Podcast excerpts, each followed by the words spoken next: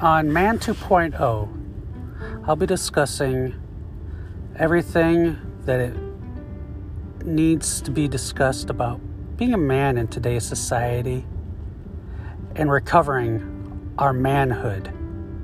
I'll also be discussing my journey from boyhood to manhood and my journey as a man from the narcissistic man that I was to the man that I'm becoming.